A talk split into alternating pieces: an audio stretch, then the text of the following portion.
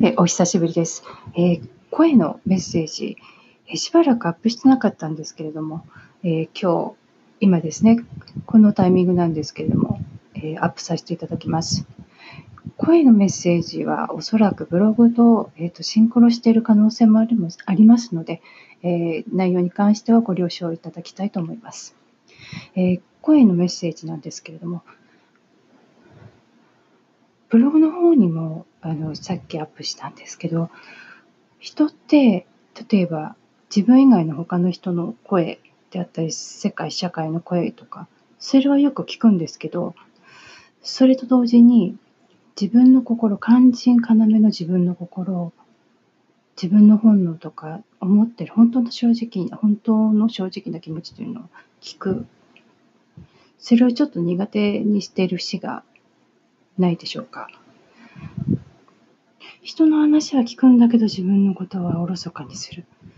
うーん、でももうそれではやっていけない。で、私も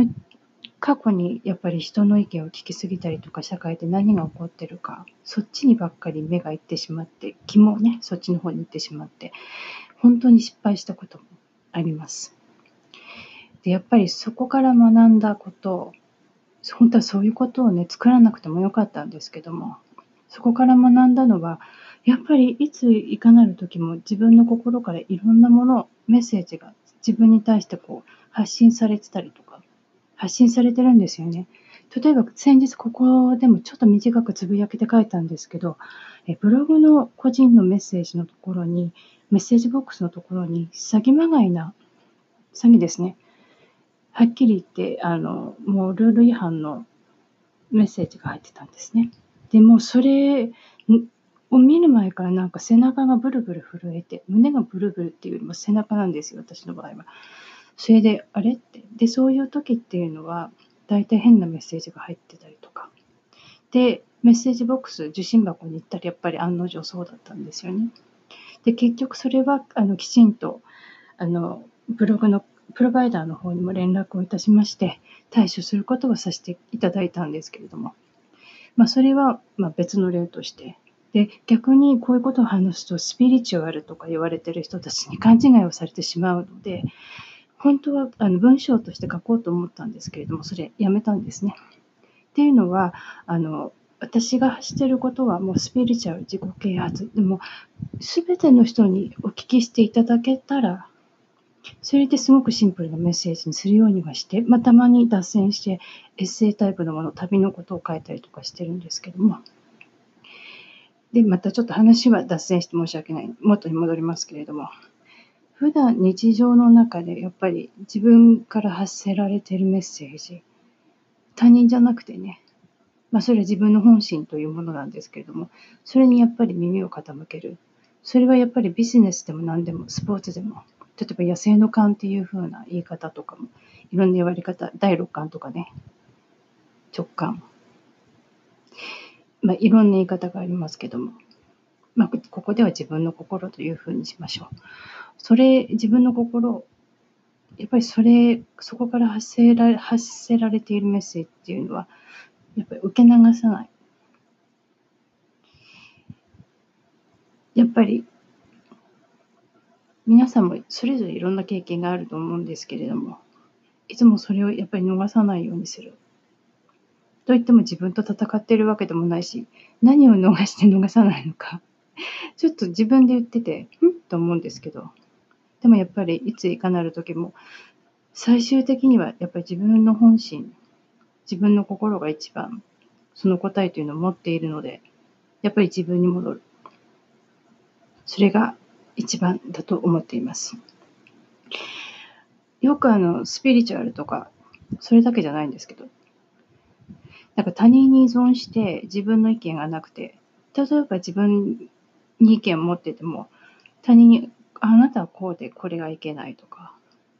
自分のことをよく知らない人から、こうでこうでこうで、そうすると、それに落ち込んでしまって、ああ、私はこれでダメなんだ。私なんてダメな人間だっていうふうに負のループにはまってしまって抜け出せなくなってしまう。いわゆる洗脳というものにやられてしまう。で、テレビとか、まあ、いろんなメディアとかレコード、レコードってのかしいか、音楽とか、それもはっきり言って洗脳の世界なんですよね。で、何を聞くか聞かないかっていうのは、それは全部自分のチョイスなので、結局またこれも全ては自分から、自分次第なんですけれども。でももしあなたに対して、すごい堂々巡り、負のループにはまるようなことを、きっかけを作ってしまう。なんかそういうことを平気で人に発するような人がいたら、まず離れましょう。そして誰かに助けを求めたりとかすることは悪いことはないんですけれども、やっぱり、まあ、簡単な例で言えば、まあ、そのスピリチュアルとヒーリングとか、その人たちの本来の役割っていうのは医療行為とかそういうことではなくて、その人たち、あのクライアントさんが持っているポテンシャルというもの、よく話を聞いて、それを引き出す、お手伝いをする。で、本当の、本物の、えー、ヒーラーとか、しかスピリチュアルと言われてる人たちっていうのは、絶対にクライアントさんと依存関係は結ばない。依存させない。もしくは共依存というものを。絶対に作り上げない。そして、クライアントさん一人一人にちゃんと、えー、ご自身のハート、心、に耳を傾けるように、そしてご自身を、ご自身のパワーというものを信じるように伝えます。で絶対本当にさっきも申し上げた通りに、依存関係、共依存関係、洗脳というものは一切しません。でも逆にエソというのは、あの、ライセンスもないのに、ドクターのように診療、診療っていうか、診療じゃないな、診断ライセンスがないのになんでそういうことをして、法外な値段をクライアントさんに突きつけて、えー、医療行為を全部否定して、それはもう霊感療法であり詐欺です。だからそれはあのスピリチュアルとかヒーリングっていうことではなく、客観的にビジネスと見たときにも、ビジネスとして捉えたときにもも違反です。クライアントさんは負のループに落とす。で、見えない、例えば霊障とか、ないものを霊障だって言ったり、もうほとんど、あの、信仰宗教、日本の信仰宗教とかすごくカルトでそういうの多いんですけどね。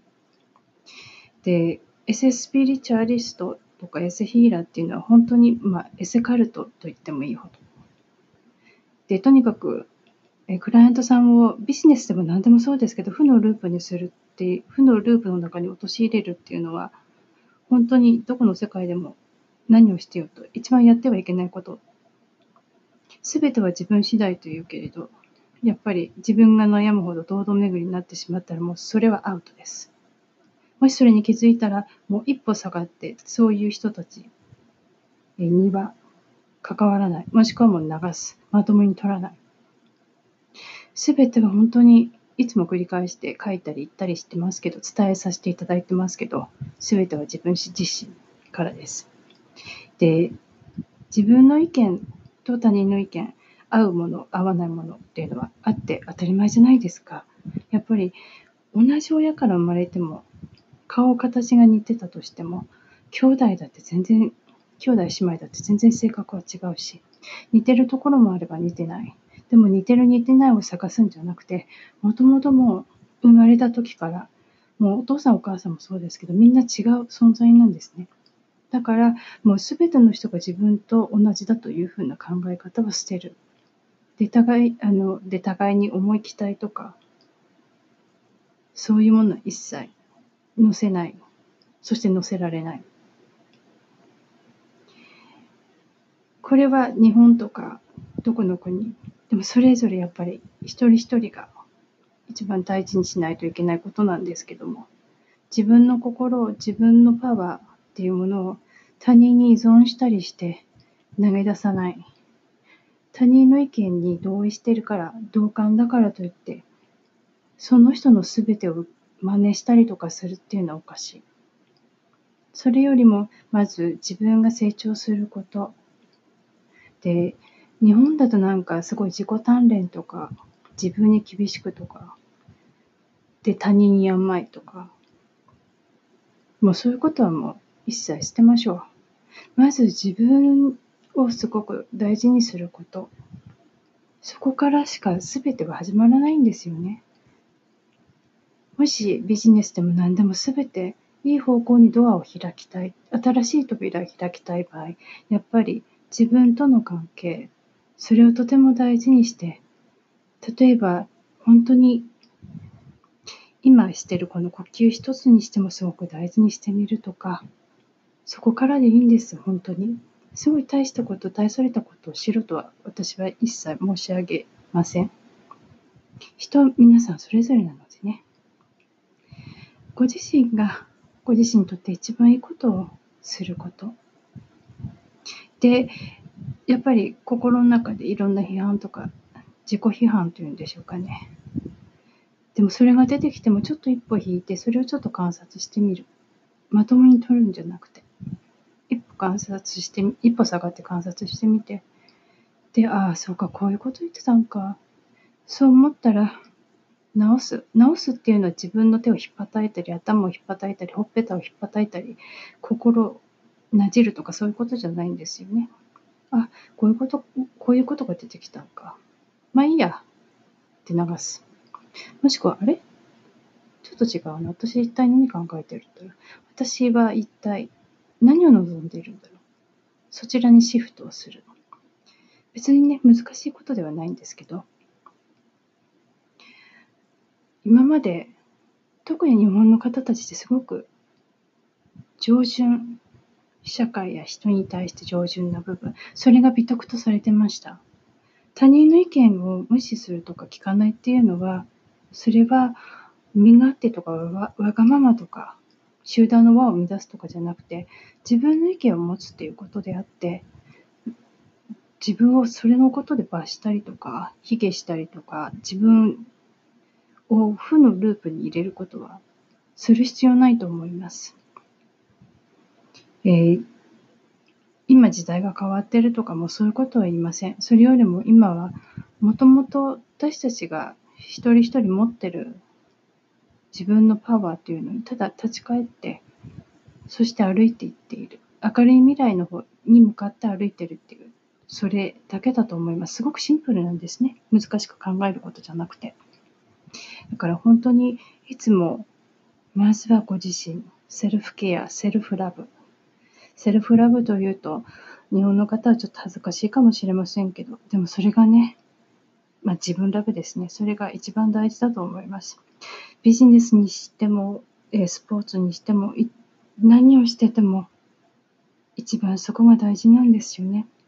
だからどうかいつも自分のケア